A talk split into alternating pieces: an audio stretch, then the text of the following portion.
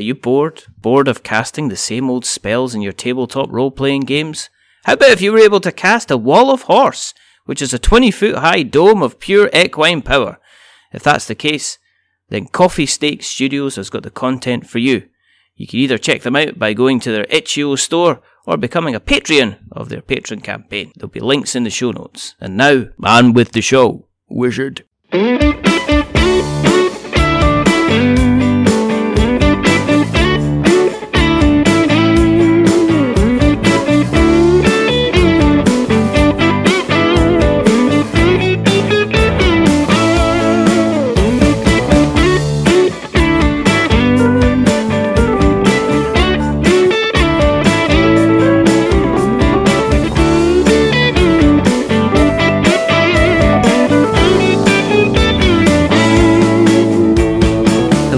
Welcome to another episode of We're Not Wizards. My name's Richard. I'll be your host because it's so close to Christmas I can't even talk about it. Now you've got to make sure there's several many things, really important things. You got to make sure you get ready before you get ready for the big day. But on other, you know, you've got to have your mince pies ready. You've got to have is everything wrapped up? Are your stockings on the wall? You know, have you cleaned out the chimney so that the the fat bearded wonder can come down and give you all your presents? And you know, that's just Christmas. But what do you do if you're deciding on the big day itself to play yourself some board games? I mean, how do you get yourself organized? What do you do before you play? So, to help me with that conundrum, with that task in hand, I have Monique from Before You Play. So, hello. Hello. How's it going? I'm very good. How are you? That was some that was really good uh, word choice there. I had to I was really holding it back. the giggles. that was perfect. I was. Um, I I think I've just um, I've kind of like set up almost immediately large amounts of pressure that you are now the sole responsible person who's going to help decide whether or not people are going to have a good day or a bad day when it comes Oh. to playing board games on Christmas Oh. Day as well. So um, there's not a an awful lot of pressure, um, but there is some. So so some you some go. is good. um. Always good. we can ha- we can handle some pressure. If it's any more than that, then we're we're in a lot of trouble. yeah, then we'll Um, go in the red. Exactly. Um, are you well? First of all, are things are things good for you? I think so. You know, um I went to a convention last weekend and so for a while there when I got back I wasn't sure if I was well. but I since as of today I've decided that yes I am. How about you? I have not been anywhere near a convention, um, but um, I have. I'm always surrounded by various children, and so Oh. um, the potential for me getting a cold is always a thing. So, but it's you know, it's one of those things. It is one of those things. So we're gonna just fight through. But no, Concrud is real.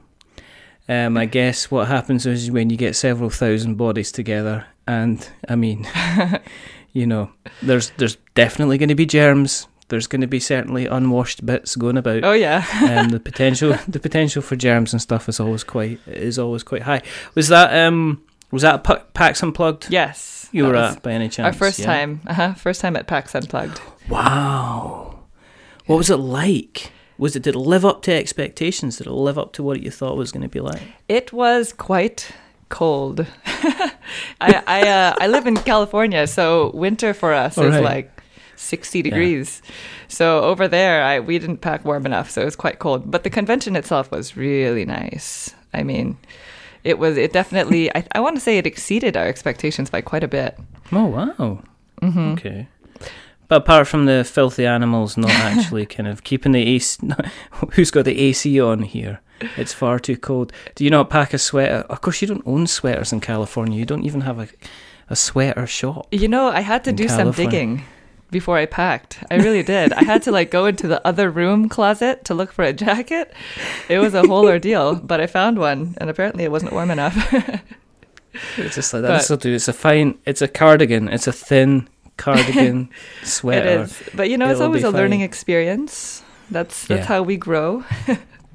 Exactly. Yeah, we are ready. Oh, that's good. Mhm. That's good. Um, were you there? Were you there a couple of days then? Uh, to take it because you were traveling, you decided, well, we might as well go the kind of the the whole hog then and, and spend a couple of days there. Yeah, I think we were there the longest. I think out of everyone, it, it seemed like because everybody was leaving on like Sunday, and the convention ended Uh-huh. on Sunday. So we figured we'd, stay till Monday, and I guess not a Uh-huh. whole lot of people did that. so we we uh, it's also a little bit of a time zone difference for us. It's it's only like three hours, but it made Yeah. it made a difference at the time because you're staying up late and waking up early. Uh-huh. Um, so we took a red eye from here on Wednesday actually and arrived there Thursday. So we're there Thursday to Monday. Quite some time. That's like a that's like a mini break. It was, yeah. it was. Did you did you get um see when you're going there and you've got you obviously got your media thing going on. Do you are you conscious about kind of do you have days where you decide, okay, this is the business day, this is the day where I'm gonna meet with X, Y, and Z people just to kind of talk to them, you know, maybe about videos that you've done and stuff like that. Do you kind of split up the days, or do you just kind of go, "Oh my goodness, this is so overwhelming. How many people can we speak to? Let's just go and see what we can do." were you quite Were you quite organized? Um, you know, it started out. So this is our first. This is our first U.S. United States convention. So this is the first time Yeah. that we're meeting with a lot of these people, and so mm-hmm. weeks leading up to the convention, I was. That's exactly how I wanted to plan it. I said, okay, we'll do everything maybe like on Saturday morning or this and that. And Yeah. as you get closer to the date, I think publishers start to realize like, oh, we should start, you know, scheduling more meetings with these other people. And by the time the convention hit, we had a full schedule the whole weekend. so it didn't work out that way. Um, I mean, but it was still it was still really great, like being able to meet everybody for the Mm. first time and start establishing relationships with with people and playing games at night. Luckily, the, I mean, the convention ends at a certain time, and then after that, you pretty much free play. So, so we're pretty much gaming at night and meeting with people during Mhm. the day. So you did they close down the hall then, and then you have to you get chased out, and then you've got to go and game somewhere else. Is that is that kind of how it works? Um, kind of. So the, there, the way that PAX Unplugged works, actually, it's just one huge, one big room, basically. Um, unless Alright. you're in, unless you do like um, role playing games, and then that I believe is like on a Mhm. different floor. But specifically Mhm. for the board game sub- section, it's one huge room that's divided into, I guess, in half. And so one Mhm. half of the room is where all the exhibitors are, and then the other half is sort of like the free play. They have tables set up that have like the new titles from Essen, stuff like that, and tournaments. And so they partition the wall once the exhibitor room closes. So everybody gets squeezed into the other half if you choose to stay, Mhm. and then you can free play there until like midnight or so. So you don't have to leave the facility yeah, yeah, okay, Mhm. okay. until midnight. And then it, and then you get to play as play as much as you want. hmm Yeah, they have a lending library, and yeah, it's a, it's a quite quite a big library. So that was nice. Cool. Um, you've been to Essen as well, am I right? You went on to, to Essen earlier this year as well. Yes. So actually, Essen, the reason why we don't go to US conventions is because we've been going to Essen even since before we started making um, content. This was our third. Oh, right. Yeah, this is our third year going to Essen this past. Uh-huh. Uh, and the Okay. reason why is because it's it's actually more affordable for us to go to Essen than it is to go to Gen Con. It's really strange the way that flights work on this part of the That's country.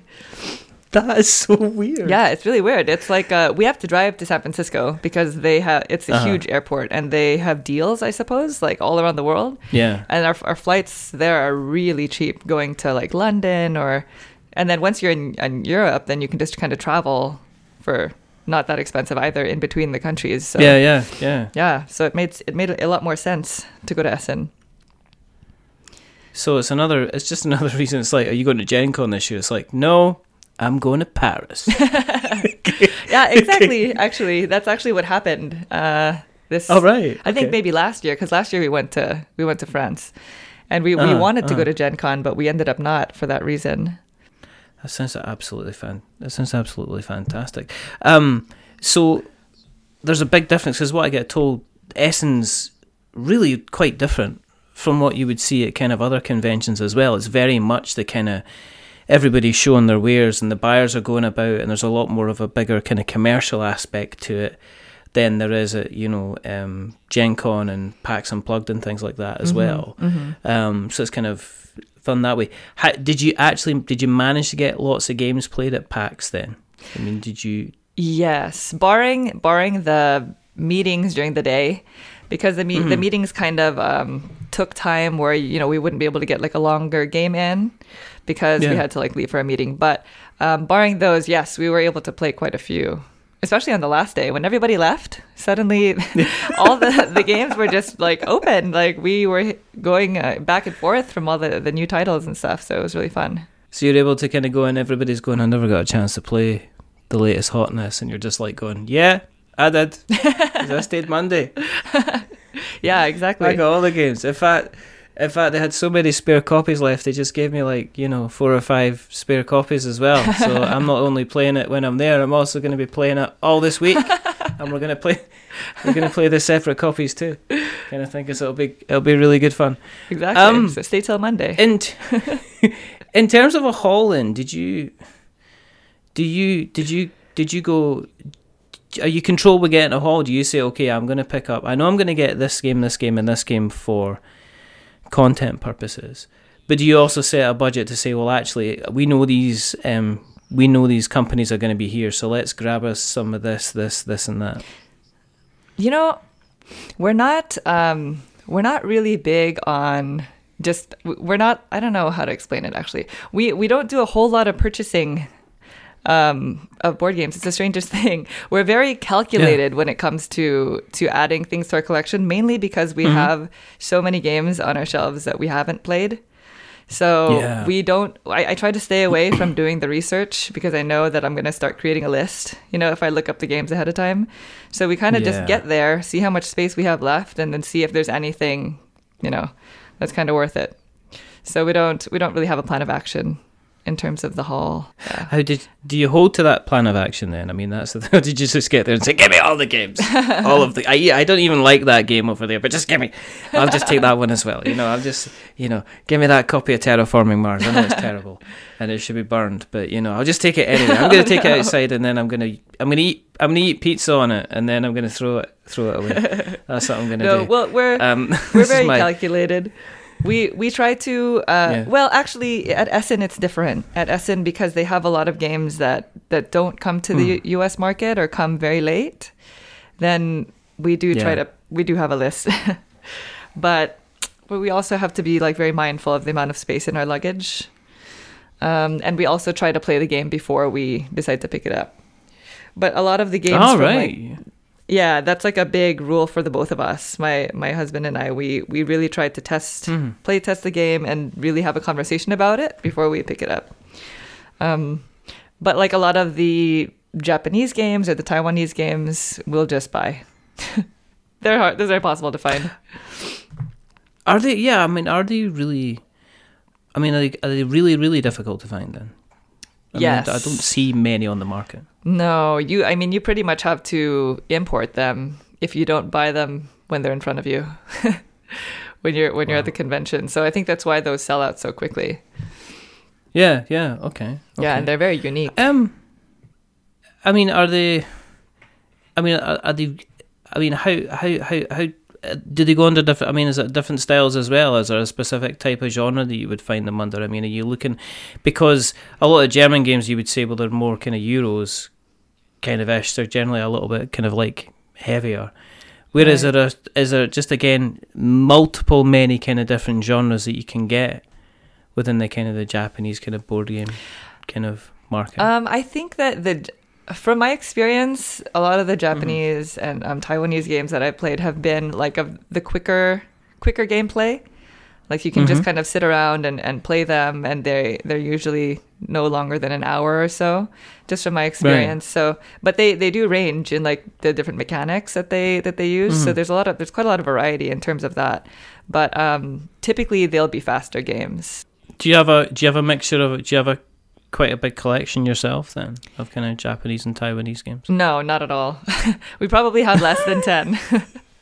Really? Yeah, and mainly because we we always tell ourselves we're gonna pick up this, this, and this, and then we get there and Yeah. it's sold out. We didn't pre-order it. We're really, really bad Wow. at planning on picking those up. So here's the list of all the games we're going to cover, Yeah. and here's the list of all the games that we didn't actually manage to pick up at the same time. right. And you could just basically cover one with the other and they kind of exactly match. Yeah. I kind of do that a lot. I kind of get that, and I'm kind of, I don't know. Um, there's a, the, the whole fear of the new thing, but there's just games that I that like three years down the line, I'm still. I still don't have in my collection, and everybody's kind of like going, "Oh yeah, you know, Azul 3's coming out. What do you think of the other ones?" It's like I've never, I've never played, I've never played Azul. You, Um, you haven't played I've never Azul played one? I've n- never. Oh, I've not, you know, I've never ever, I've never ever played it. yeah. Um, I met the designer. I met the designer of Azul. Um, we were at, um, we were, um, and there was, we were at a donut stand, and there was a really nice donut, and I went to reach for it, and they went to reach for it at the same time. oh, And we had we had a really big argument, and then I looked I looked him in the eye and I said, "I will never, as long as I live, look at your st- look at your st- your stinking little tile oh game." no. and then I just and then I just left. Um, that's that's not true. Over But, a you know, donut. it, makes, it, it just makes it makes a good story. I'm assuming he Um, won the donut. I can't even talk about it. You know, I still um, it's still still a sore topic. how did you um, how did you get into the to the hobby? You mentioned uh, you mentioned you and your husband are kind of playing games. So, were you were you both? Was it something you ended up kind of started doing as kind of like a as a couple?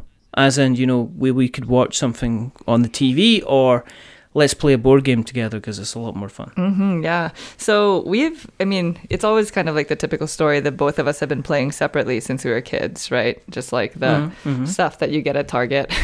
but um, Mhm. I I was actually introduced to board games or you know modern board gaming when I was in high school.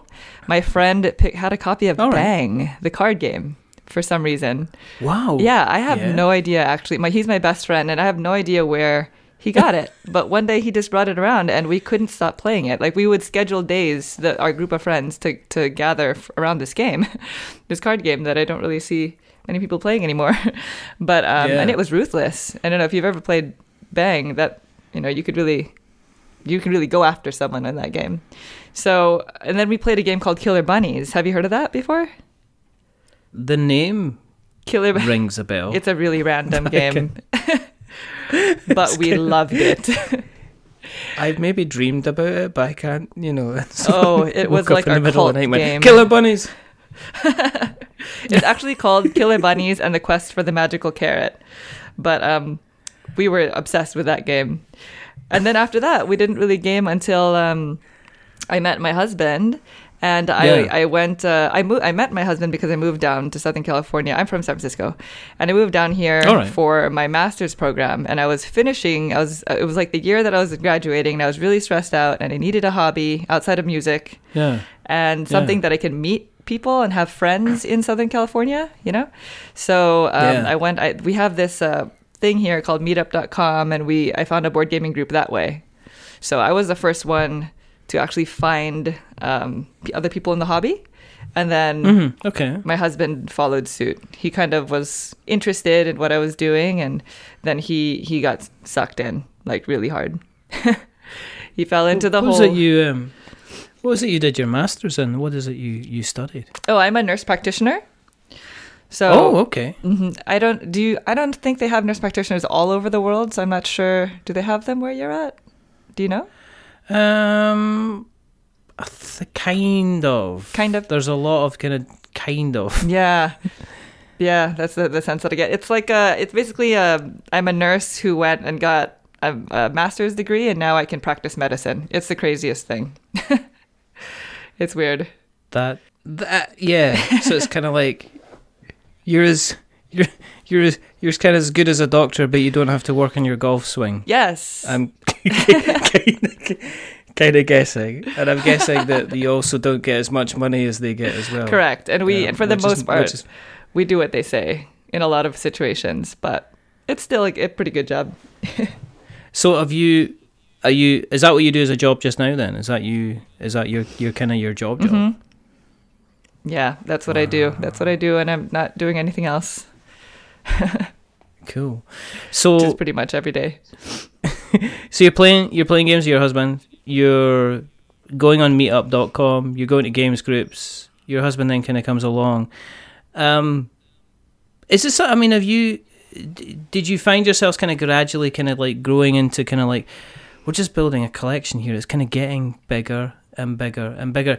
Did you ever get into the situation where you're buying gifts for each other on say Valentine's Day and you bought exactly the same board game as each other? Oh, that's funny. Um, oh my, I didn't even think about that. That would be hilarious. No, that's never happened. Uh, and I think the main reason why is because our taste in board games is very different. Yeah. Yeah.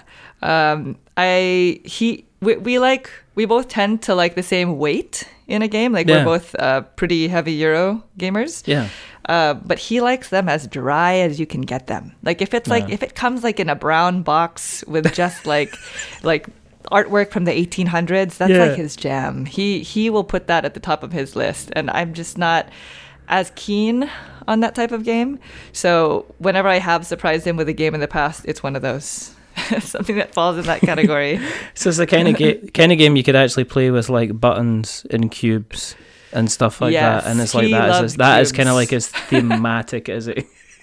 you just buy them. Correct. Just I've bought you. What have you bought me for Christmas? I bought you a rainbow of various different colored cubes, and you just sit there and you just watch. You know, it's like it was either that honey or it was it was new sandals.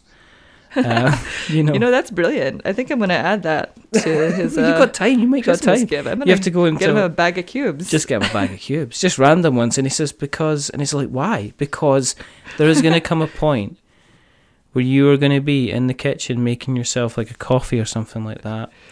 And, you know, uh, you know, and a pancake. And all you're going to hear from the other room is, honey, have you seen my blue and orange cubes? Because we were playing, because we were playing Incontina you know, the one that's the really dry Euro game that I love, and I swear I can't find the cubes anymore. And rather than him being despondent and sad, you're going to say, honey, go to the cube bag. the cube bag. And I've got three shades of orange that you can kind of that you can kind of that you can kind of pick from. Um, That's perfect. I think a, a cube bag and a history book is what's going to be under the tree for him this year. and he can make his own game. There you go. That's what you're driving him for. now, You know. now we're thinking. Well, it's either that, it's either that, or he gets in. Either that, or as he gets older, he buys a shell of a boat, and he Oh. ends up. he ends up like he ends up like Andy Dufresne in the Shawshank Redemption. Just where you go now? I'm just making a boat, and it's like, honey, we live in an apartment. We there's no space for the boat. Um, but anyway, um, has has your taste has your taste changed? I mean, do you, as somebody who creates content about board games, do you Mhm. do you have to be a bit more open about what your tastes could potentially be? I think so. I think that, well, I think that it depends on your goals, Mm. right? If your goals are to appeal to the masses, then yes, definitely. You have to try everything. You have to try everything and you have to feature as, as much of a variety of genres as you Mhm. can.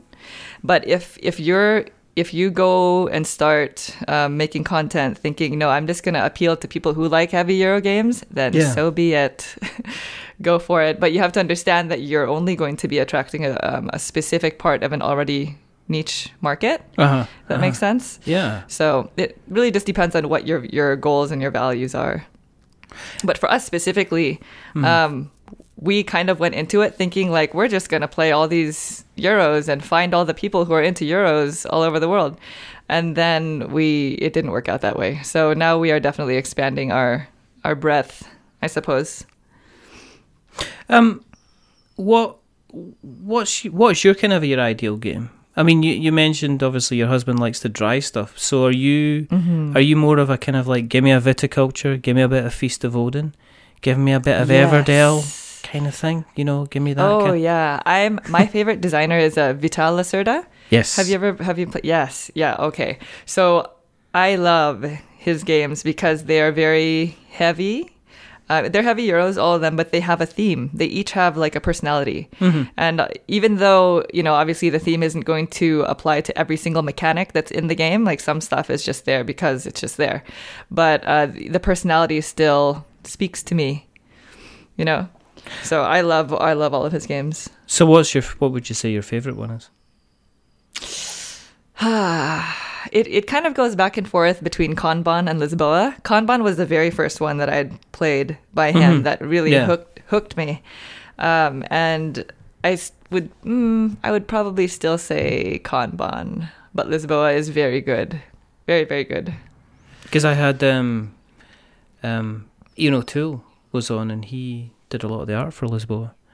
Um, yes, that's right. You know, it's a lovely, beautiful kind of um, light blue, or different various, just different colours, and it's a striking type of board. that when people walk past it, you're kind of like, oh, I, I need to stop and kind of like appreciate, you know, appreciate what's kind of going on in this kind of board. So, are you? Would you say you're quite analytical then? Are you a type of person who look at, I guess, based on your job, if somebody comes in and goes, "Yeah, my my arm is um, my arm's not feeling well," and it's like, well, I think Oh, it could be athlete's foot, um, but uh, you know, are you quite? exactly. Do you like kind of like plan ahead? Are you quite strategical and and kind of get analytical when you're kind of like playing a game? Wh- When playing games, oh yeah, Yeah, definitely yeah, and yeah. that's that's pretty much how we i mean that's part of the reason why we started making um, content at all was because we would play these big games Mhm. when we would finish them and have these like long discussions over them and how you know what we thought about the mechanics in the game and how we were able to further our strategy etc so oh yeah every every game is like that it's really intense i don't know if it's the most ideal way to play a game but Do you remember? Do you remember what kicked it off? What made you kind of make the decision to to kind of start creating content? Then Yeah, so I've actually been thinking about it for the past two years. It just took a long time to get started. I had started an Instagram in like 2017, and then y the thing about making content is you have to be consistent, and so that's where a lot of people kind of fall off, is because it it's a grind. It's like a daily, weekly grind Yeah. forever, and so I it's I I had to stop the Instagram because we were getting married that year. Um, and then earlier this year, I've, I don't know if you've ever seen a, a channel called Show Me How to Win.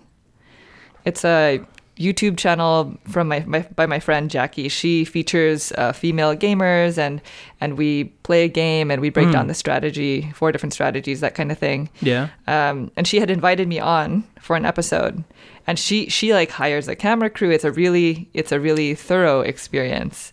So after that, I was very inspired. I said, "Oh my gosh, I think I want to do I want to do this." Kind of on the side.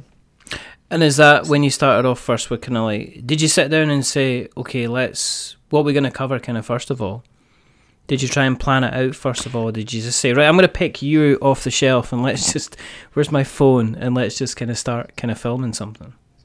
Yeah, actually, uh, it started off. You know, a lot of people kind of give gave me advice at the time before I even started the the channel, saying like you you at this point it would be ideal for you to find something that would set you apart from all other content creators, right? Because the the scene is a little bit more saturated than it used to be. Yeah. And so I really, really love teaching board games. I probably love teaching board games more than I love playing them. And that's something that I had been doing at the local conventions for maybe three or four years now. Yeah. And so I, I, it started off as me saying that I wanted to just do board game tutorials. So I have a few tutorials up on there right now, but that's what I, that, that's what I wanted the channel to be only like just board game tutorials that show people how to play the game and also how to teach the game. So I, I kind of started um, started off doing that, but it takes so long. those videos, those videos take quite a bit of time to produce. So we kind of uh, after that we kind of ventured into the playthrough space, which is kind of where we're at right now. But I don't know, content is funny that way. tutorials are just um they're the worst they're just a minefield anybody that does tutorials i mean paul grogan you know gaming rules and he's like i'm going to do a tutorial and i'm just like i i have so much respect for somebody that sits down and says okay let's show you how to do this this this and this because there's two things and obviously you know um there's two things to that, and Rod, you know, Rodney Smith as well, is that Mm-hmm. I know I would get something wrong. I know Right. I know that I would be argumentative with somebody who was telling me I got it wrong, even if they showed me the relevant, took photographs and showed me the relevant section in the rule book. I would still be like, I'm not. No, I can't. Um, you know, I am. Um, I, there's- I, what the way I played it, it, it, the way I read it, it read the way I was teaching it. But Right. do you, does it need a script? Is it more kind of scripted then? Um, specifically, the ones that, that we do are always scripted. Yeah. And the main reason why is because um, I don't actually show my face in them. So, in order for me to do that without having to re record so many times, I just decided to write a script and record the audio first. Um, not only that, but also so I can kind of go through the script and make sure none of the rules are wrong, which doesn't Yeah. always, you know, work out. But yeah, that's mainly why. So, so because of that, it takes a lot longer. I have to sit and write the script. That's the 1st thing that I do. hmm You know, so it can be quite involved. And Mm-hmm. does it make it easier to kind of go back and edit stuff in if you're just having to kind of add in, you know, if you if you go through and go, oh, I should have said that or that doesn't sound right, I'll need to go back and edit. I think it's relatively easy to go back in and rejig the audio and then just make sure it's kind of matching up to the kind of the video kind of afterwards. Oh yeah, yeah. As long as it hasn't been published, you know, anything can be fixed uh, fairly quickly. Once it's published on YouTube, that's kind of ah, that's where it gets tricky because I've I've posted um, some tutorial videos in the past that have had like an error, a Mhm, rule yeah, error, yeah. because it's just inevitable. So um, it used to be in the olden days of YouTube where you could actually uh, go in and like make a little pop up bubble. So by the time the person gets to that part in the video, it'll show the correction Yeah, yeah. but they kind of nixed that, and so that kind of makes it difficult um, after it's already been published. You can end up like kind of almost issuing a retraction to say we'd Yeah. like we'd like to apologise, but you should have actually been. Or um, as I think Rahdo does it, um, talks about putting on kind of like the Klingon subtitles, so that you can pick up on kind of any potential errors that he's he's made as he's kind of been as he's been kind of kind of playing kind of playing it through. Um, Right, right. you do you do kind of like videos where you're you're saying okay this is how to teach people who already know the game how to teach people how to teach other people how to play the game and it's a little bit inceptiony. I was expecting you know it's kind of like a tutorial It's a within a tut- yeah, it's kind of like a tutorial within a tutorial. Did you did you notice that yourself as you were playing that you know folk were saying right I'm going to teach you how to play this game. And it just ended up being like a rules fest again. You ended up oh, okay just give me a second. I, I know how to play this game but I just need to go and check this stupid little rule that I kind of kind of kind of forgotten. Is that is that kind of one of the reasons why you did it? Uh, actually, the main reason why why uh, I did that is because I've been prone to a lot of um, hmm, a lot of teaches in the past that maybe were not as effective.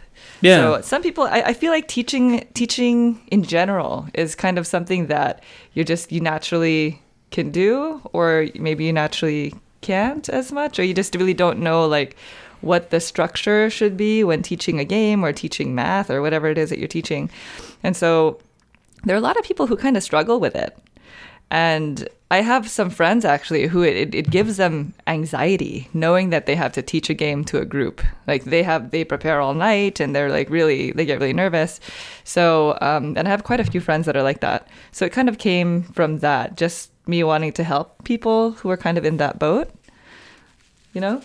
Oh no, yeah, totally. I mean, there's Yeah. there is nothing worse than, especially if, um, and you'll probably be in the same boat as I am. I am in which I am in, which is, you know, I'm obviously I can't get a construct a sentence at all at the moment, which is absolutely fantastic on a podcast.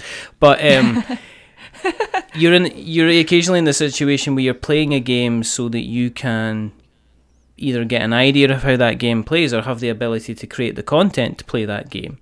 You know, especially if you're looking at a game like say Tapestry, which I notice you've got like a video. You've got a video on there, but one of the reasons to put a video out there because it's got your video on Tapestry's got a huge number, of, well, reasonably huge number of views. It's got about five thousand views on there because it's a, it was obviously Oh, yeah. a, as a bit of a, a kind of an internet darling at the time.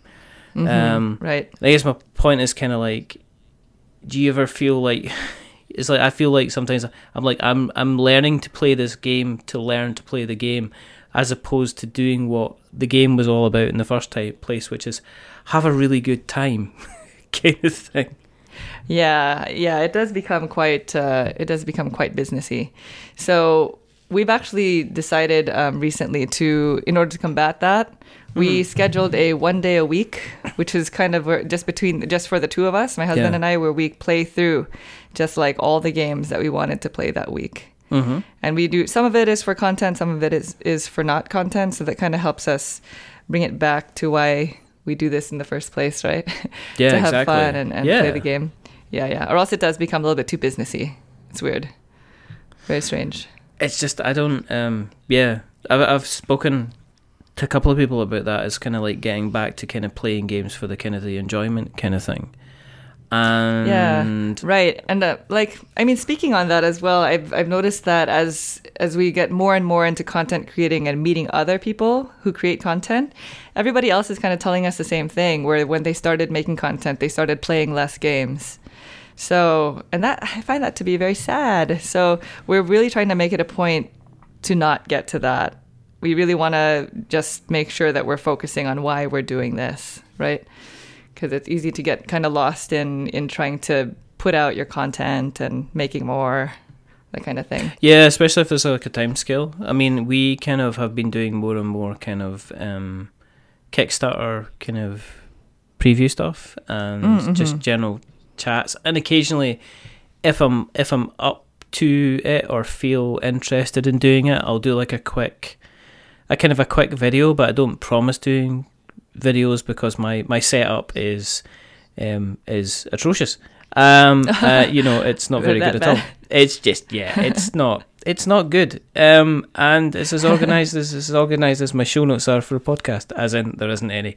Um, but yeah, I it's tough. yeah. Um, it, Yeah, video So, is yeah. quite a beast, you know. ugh, I it's it's I- not it's i mean even if you do have the equipment for it it's just people go to school for that kind of thing you know like they dedicate their lives to figuring out how to how to how to make video well so I know, tough. I know, and you can still tell. I mean, you can you can tell um, on people that have obviously had some kind of training, or they're at the point where they're doing stuff just ridiculously well in terms of kind of like videos that their stuff kind of like kind of stands out. I know that you know right um, you know, bless Rahdo for all the stuff that he does, but his actual, you know, his tech, his gaming capability is amazing, and he's really good at helping me to decide whether or not I actually want to play a game. But the technical Mhm. filming side of things isn't kind of, it's not. br- I mean, it's better than mine. it's You his know, own but style Yeah, it's, it's his own. Yeah, Yeah. it's that's very Yeah, it diplo- really that's is. very diplomatic. It's kind of like, but then you get someone like you know, obviously like yourself or um, you know, Luke Hector, um, or or you go to the other extreme where you know you get somebody like um, like say Paula Deming, and their stuff is like you're just like Mhm. looking at it and going. This is like you have been doing this with a film crew, and Yeah. it's very kind of, it's very very kind of kind of annoying. Um, I don't know mean that, that. I need to watch. I need to watch that. I'll just. she's gonna kill me. Um, i met know. her for the first time at pax unplugged and she is delightful Of course she is. yeah Of course she is. you know, I was expecting. You know, Who are you? Don't talk to me. There's a potentiality. I'm gonna. Um, I'm gonna meet her next year. Um, at Oh, that's AireCon, great. and I am absolutely terrified of of that potential situation. why Um, I just, you know, it's like I don't know. I'm kind of veering between kind of being quite cheeky and kind of kind of, kind of being quite kind of um, complimentary. But normally, it's you know, somebody's going to give me a slap. Um, Oh, So at some point, I don't know if it's going to be there or somebody else. We'll just have to. We'll just have to kind of kind of see. play it by Um, ear play play make it sure by you covering. film it I'm not going to do give you the pleasure of seeing me getting slapped live on on video. That's just not Oh, going to no. happen. Um, Do you, with you, kind of, you'll be getting noticed, and I'm guessing that you're going to be getting contacted by publishers to say, would you consider looking at this game or this game? Um, Hmm. At the same time, are you kind? Do you end up kind of balancing out, kind of playing games in order that in order, like say Tapestry, for instance, that was a popular Mhm. Game of the now. Did you make the decision to say, well, let's get some Tapestry content out there in order to help kind of boost the channel? Yeah, uh, yeah. I mean, there was definitely a little bit of that for sure. I, you know, Mhm. we Jamey Stegmaier, he's been hit. Stonemaier Games has been really doing well this past year, and um, I'm I'm actually quite a big fan of his anyway. So it was just kind of double fold. Like uh, we were interested in the game already. Um, I'm a member of his. Uh, he has like a like a group, the champion. If like if you support their content, it's kind of like exclusive. Like Yeah. you get things earlier, that kind of thing. So I was a champion member, and so I I talked to my husband and I said, well, why don't we try to get this early? Um, there's a Yeah. lot of buzz about it. We are interested in the game anyway, so let's order it early and try to put it out as quickly as we can. So we'll, right when we got it in, we, we said, okay, we're gonna set aside this day. we're gonna play this game and we're gonna figure out, um, you know, how it plays. We read the rule book before the game came, so that we were just like ready to play it, and then we tried to get it out as quickly as possible. So Is yeah, so definitely.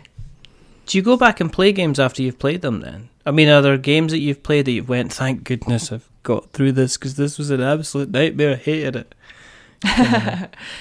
Yeah, we. I mean, yes, there are some games that we'll that we'll play through and we'll think, yeah, that was okay, but I don't think I need to play it again. you know what I mean?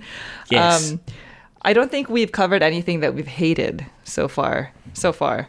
So everything has just either been just okay or fantastic. And if it, if it is fantastic, we actually have a whole shelf in our house dedicated to what we call as forever games. And those are games that we know we're not getting rid of wow. anytime in the next five years. yeah, yeah, we'll try to replay Yeah. those. yeah. I mean, Mm-hmm. um, the only it's really surprising, but a lot of the games that I kind of went, hmm, that's okay. Um, are uh, quite a few Kickstarter ones that have come in. I've kind of like they Mm-hmm. were like really, really kind of like were um, you know, hyped in, and everyone was like, "Yeah, I backed this," and "Yeah, I'm the fifty-seven thousandth backer." And then they get it, and you see the ones that aren't doing that've obviously hit there, and people are just like, "Oh, this I'm not wanting to play this because it's too late," or uh, "I'm not excited on it," or "I've played it and it's not as good as it as it could be." Um, right. And it's kind of I see quite yeah. I kind of Kickstarter I mean- is tough. Kickstarter is, is really tough that way. I think it's difficult to maintain excitement. It's almost like um, Kickstarter's kind of like going to see the new Star Wars film, but Mhm. what happens is that you buy your ticket, you stand outside the cinema, you get the popcorn, you sit down just before the film about to start, and then the lights come up. And they say, and then they say, okay, um, in about eight months' time, we'll send you the download code for the for the kind of the Blu-ray version, and you're just like oh going, gosh. and you're like going, oh, Right. Okay. Yeah. oh, oh, okay, but we've I'm gathered here with this fabulous all these other people that were surrounded me. They're all sitting in the cinema, and we were all talking about how excited we were about seeing this, and now you're telling me I've I'm not going to see it for eight months, and then you know. Um, so that's kind of like, but uh, you know, it is. Right. It kind of, it the kind of excitement becomes stale almost, right? It almost Yeah. uh, expires. Yeah, Yeah. I, th- I think there's a lot. There's a lot of games out there that rely on the hype to kind of get them going, and then some of them Mhm. do really, really well, and then some of them when they arrive on Kickstarter, they just kind of like they kind of unfortunately kind of like they just disappear forever.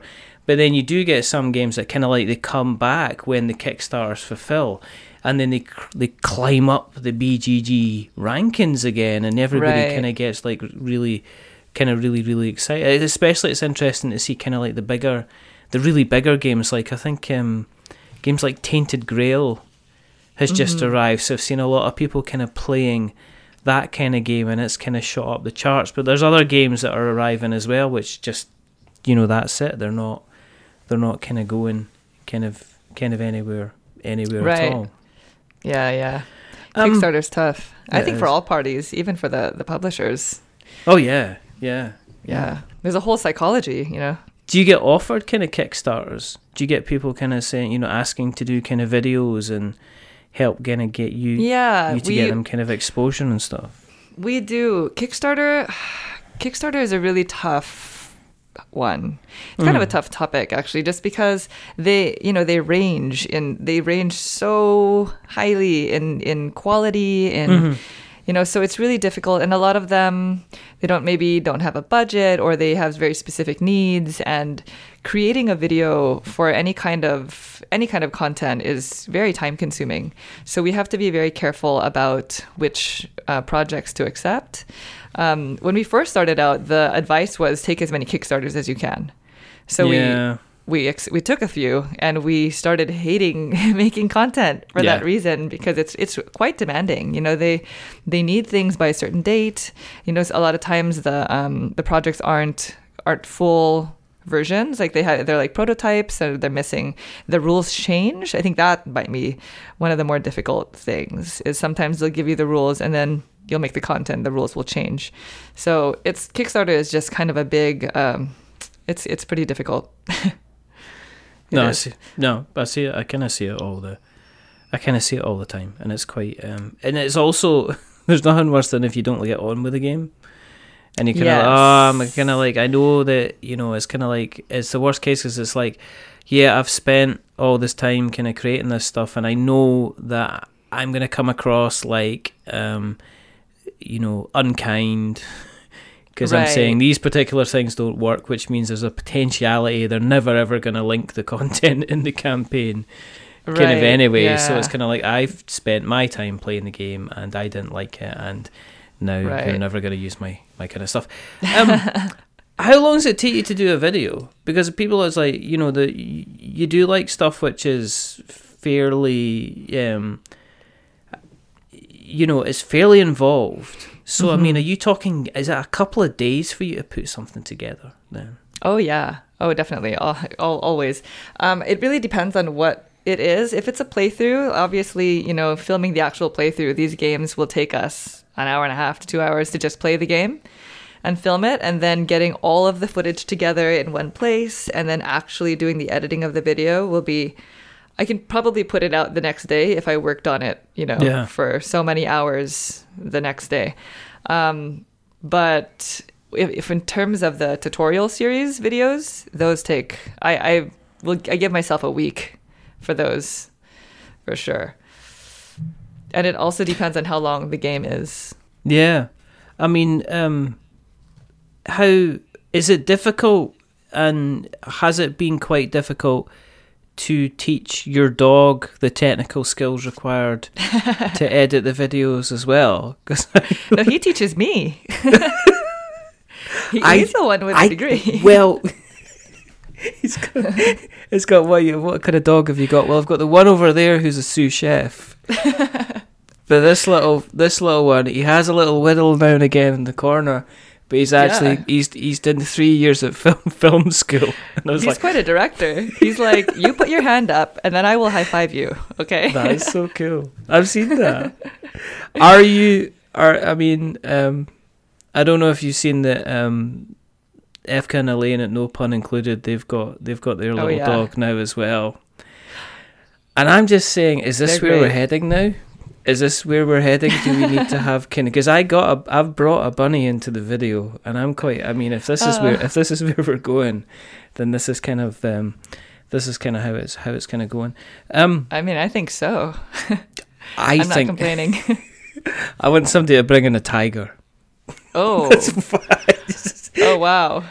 I just you know and see them. I would be very afraid for that Just- person. You imagine how nervous they would be. kind of like I'm going to just gingerly move this meeple up the track, while the tiger's just just kind of gently gently kind of kind of looking. Um, You have to let the tiger win every time.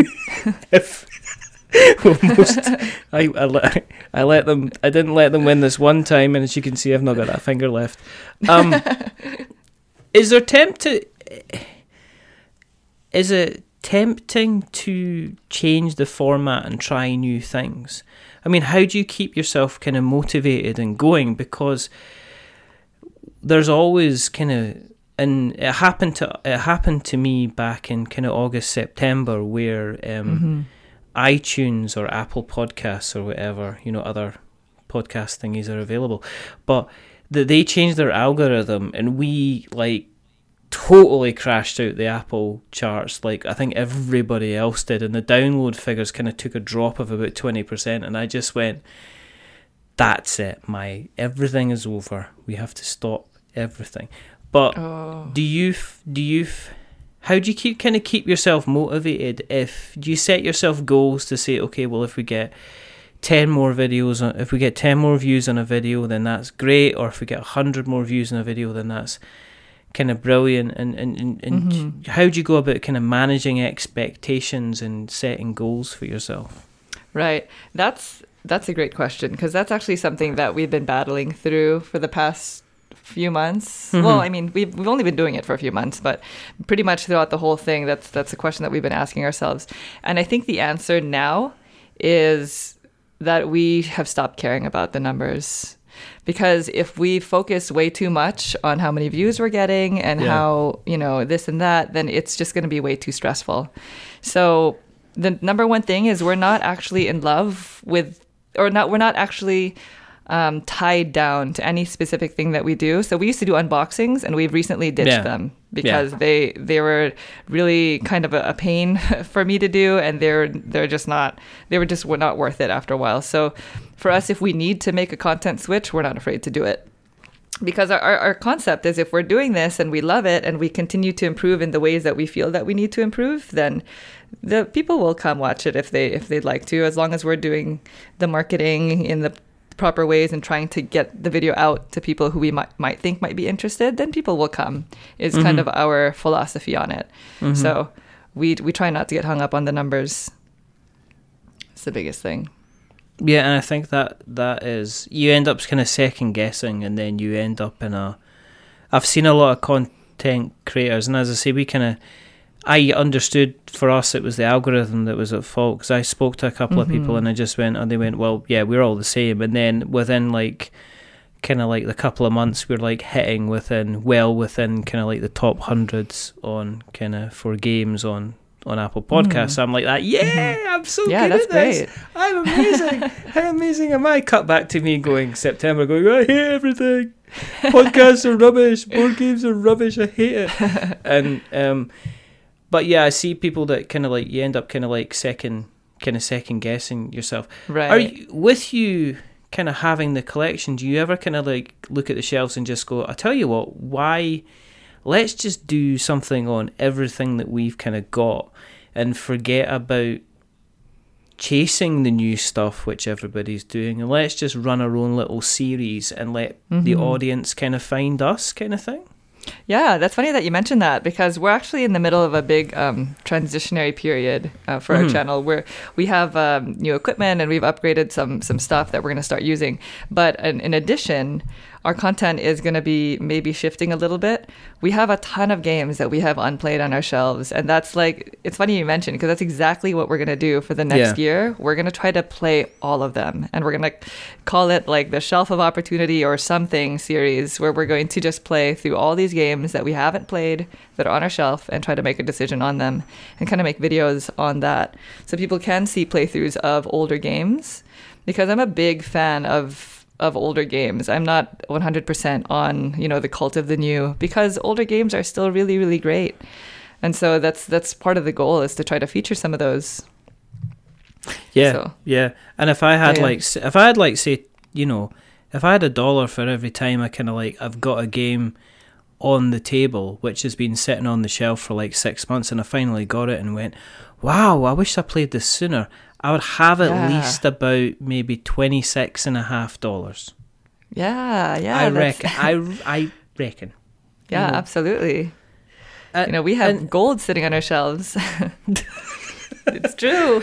I, well, I just yeah, I, I kind of you know, I, I I must admit I was, I'm kind of having a little, I'm I'm not having a break from Kickstarter, but I'm not looking as much just because of how much things cost and and you know um Mm-hmm. and also at the same time I'm kind of like saying well as you as you said yourself I've got there's gold in them shelves and I've Yeah. not touched you know and I've or there's, or there's nothing worse than saying right okay I'm going to buy this because it's an actual bargain and you get it and then Right. it kind of like sits there for 6 months and it's like well I could have probably used that for the electricity bill so we weren't sitting in the dark you There you I go. could have used I could have used that uh, instead um yeah.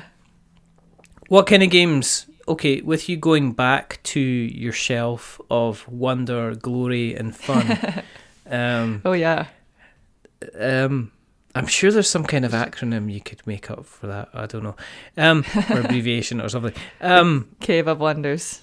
the cave, the cave of wonders, the the shelf of. I don't know. You've got to watch out because that could just end up a whole different type of wrongness. Um, but um, what games are you most excited at the moment of getting back, wrestling from the shelf of wonder and excitement and joy, and putting them on the table and filming them? Not the new stuff, but the older stuff that you have. that we've already played because we have quite a bit of games that we oh yeah so feast for odin that's that's been constantly in my top five you know ever since the first time i played it. And that's really a game that that i had no business liking but oh my goodness uh, we we we got the expansion to it and it just made it better. And that's Yeah. one of those games that we would like to play.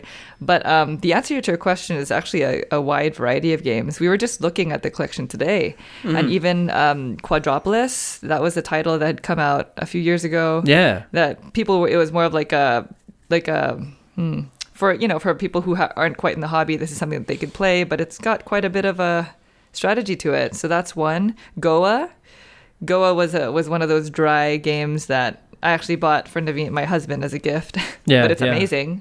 yeah. Um, that's another one. Um, we have uh, Caverna and Agricola, and we need to figure out which one we want to keep. Um, We haven't played Agricola at all. So I know we have Fields of Arle that's sitting there, kind of unplayed.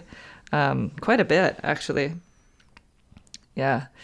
We're in the middle of a. Actually, we have a, a Pandemic Legacy Season 2 game that we've been playing since it came out. I, I don't know how long. Was that a year ago? Was that a year and a half? Two years ago? Wow. Something like that? We have no idea what's Let's going on in the story anymore. Hang your shelf in hang. I was going to say hang your shelf in shame. That could be it. There's the name of your show. We're going to stop you from hanging yourself in shame. it's, There you go. can- it's a forward by Sean Connery.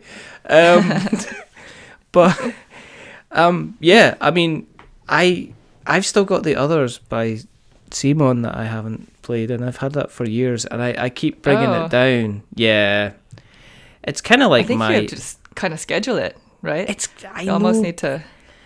It's like a big read, and there's a lot of stuff, and there's not that many kind of playthrough.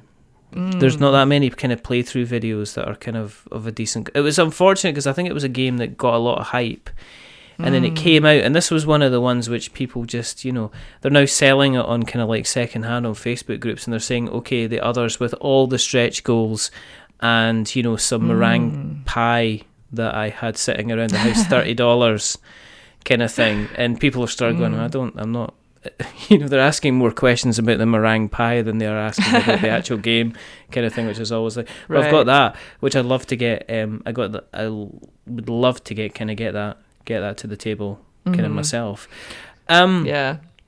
We have a like Sherlock Holmes. I don't know if you ever Oh, played the consulting detective. We had that game for years. I don't even know if we've unshrinked it, or I think it might still be in shrink. but it, it's quite a lot of reading, is what we were told. So we hadn't Yes. uh, opened it, but we will one day. I think you need to be in the right mindset for that game because it's one of these things where the game is just nasty to you because you kind of like, uh, from Oh, what I've right? heard, from what well, well, from what no condescending. I think the thing is, I think what happens is like you kind of go, Oh. you kind of say, well, I managed to kind of, I, I carried out 15 tasks to kind of find out, you know, how the crime kind of happened. And then you kind Ah. of open, you reference what Sherlock Holmes does, and he went, I found it in three. And it's like, this is what I did. And you're just like going, all right, thanks. You know, an avocado. I hate it. Well, bring it on, Sherlock. I think. I'd like to see. Bring it I'd like to see. I'd like to see. I'd like to see that. Take could have could have taken him on. Um, what about? I mean, you mentioned the Instagram. Are you going back into Instagram again? Are you going to be? Is there going to be more kind of content? Yeah. gonna come? So we we have an Instagram now that we've been posting like um, micro written reviews. So here's Yeah. the deal: we we we started the Instagram again this Mhm. year before we started the YouTube channel, and we were doing like uh, three or four uh, board game reviews a week on Yeah. Instagram, and we would take all these pictures, and it was a whole thing. And then we started doing the YouTube channel, and we were like, "What? Wait, hold on. There's not that much time in our lives to do both."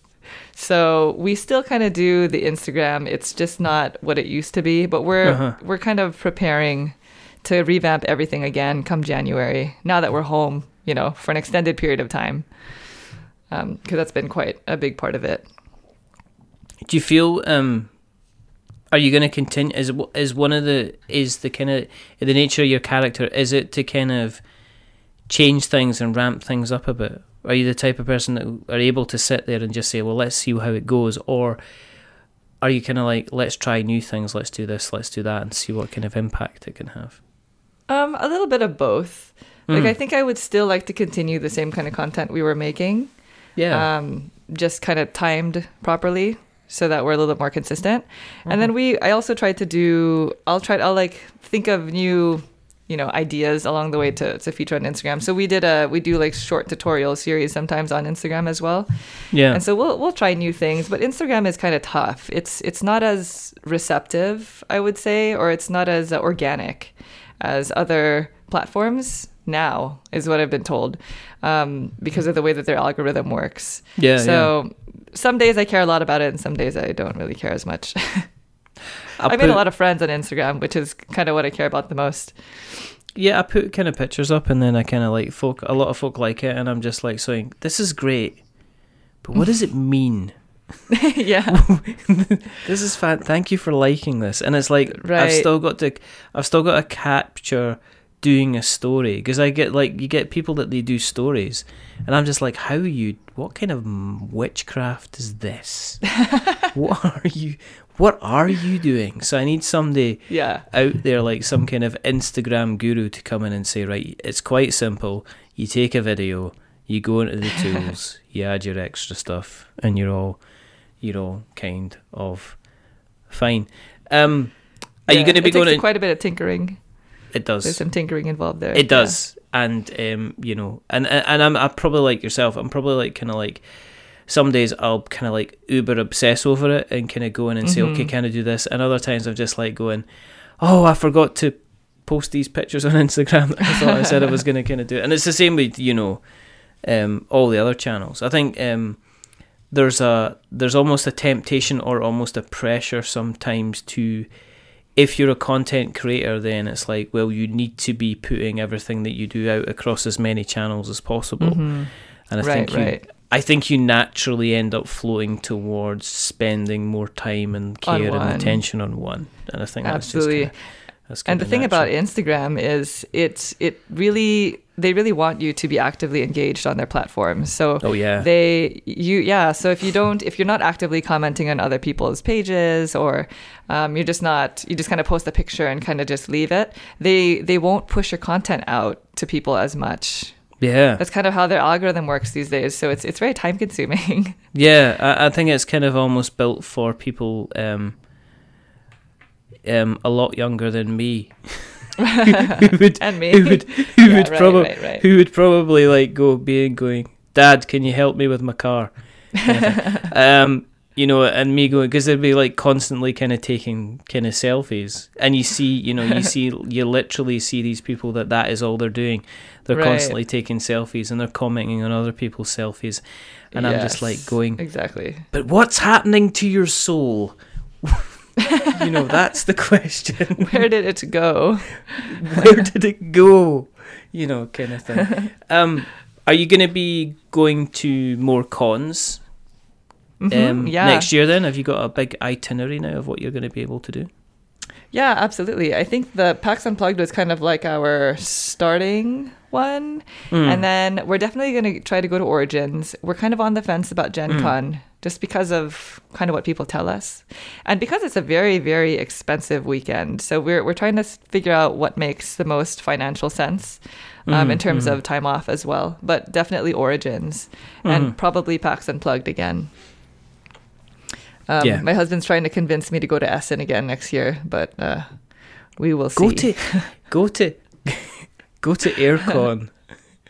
Go to AireCon in March. It's in it's in a place called Harrogate, which is kind of Oh. like a lovely kind of English town city thing, and you know it's a lovely place, and you can come and play lots of games, and uh, I think uh, I think uh, there's going to be I think AireCon they had Rodney Smith last Oh, uh, that's this year, and next year I think um, I think Paula's gonna be there, and Matthew Jude's gonna be there from this game is broken, Oh, and I also awesome. think Suzanne, I think Suzanne Sheldon's gonna be there as well.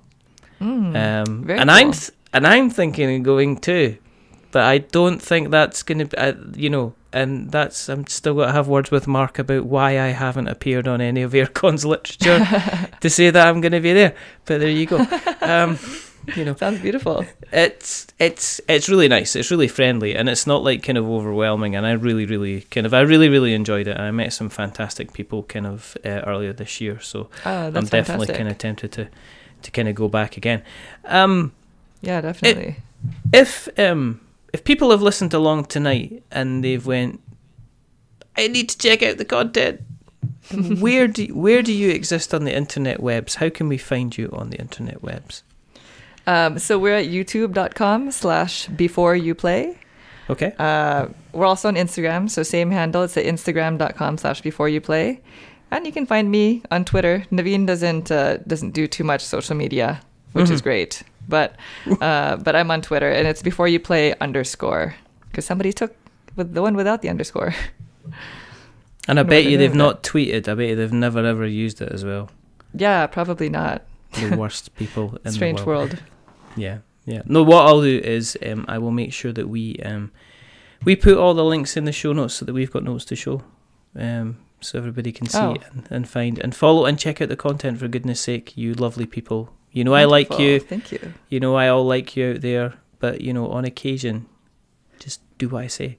Um, if you want to keep an eye on what we're up to, then please go to the internet webs and search for We're Not Wizards, and you'll find us in all the different um, worn out places and worn out faces and um, all that jazz, as they would say, like your Instagrams and your Twitters and your Facebooks and our blog. And you can find us on all the podcast catchers of choice. We've got YouTube as well, but don't check out the YouTube. Um, otherwise, you know, it's kind of like watching a compilation of the death scenes from Saw. Um, and but you know, if you do like what you've listened to tonight, go to Apple Podcasts and uh, give us a subscription and give us a rating or a review. If you are going to be giving us a rating or a review, don't give us ten stars because um, the ego has landed, and or don't give us one star because it does make me cry. And look, at the time of recording, it's a week until my birthday, and you don't want to be making me cry. That's what I'm saying. That's all I'm begging. Give us something in the middle, like a five, because it's average, and you know we're just a little bit average.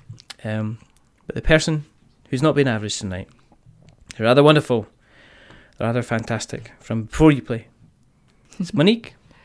Thank you. Thank you very very much. Thank you very very much for coming on. Um, Oh, thank there you is- for having me. there's only two more things to do. The first thing is to remember that we're many things, but we're not wizards. Are we wizards? We're not. Good. I'm glad. and and and the second thing is to say goodbye. So it's a goodbye from Monique. Say goodbye. Bye. Thank you so much. And it's a goodbye from me. Remember, stay safe. Roll sixes. Make something awful. And um, before you do anything, before you get off your chair, before you go to make a cup of tea, before you get out of your car at work, just before you do anything, just make sure you check out before you play. But until the next time, goodbye.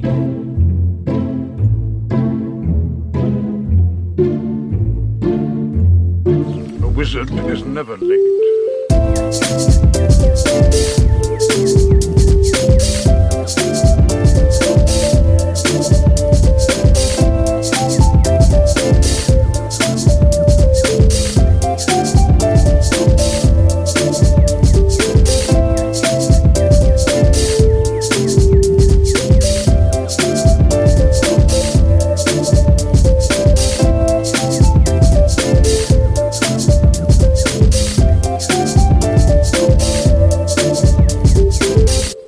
Is he early. He arrives precisely when he means to.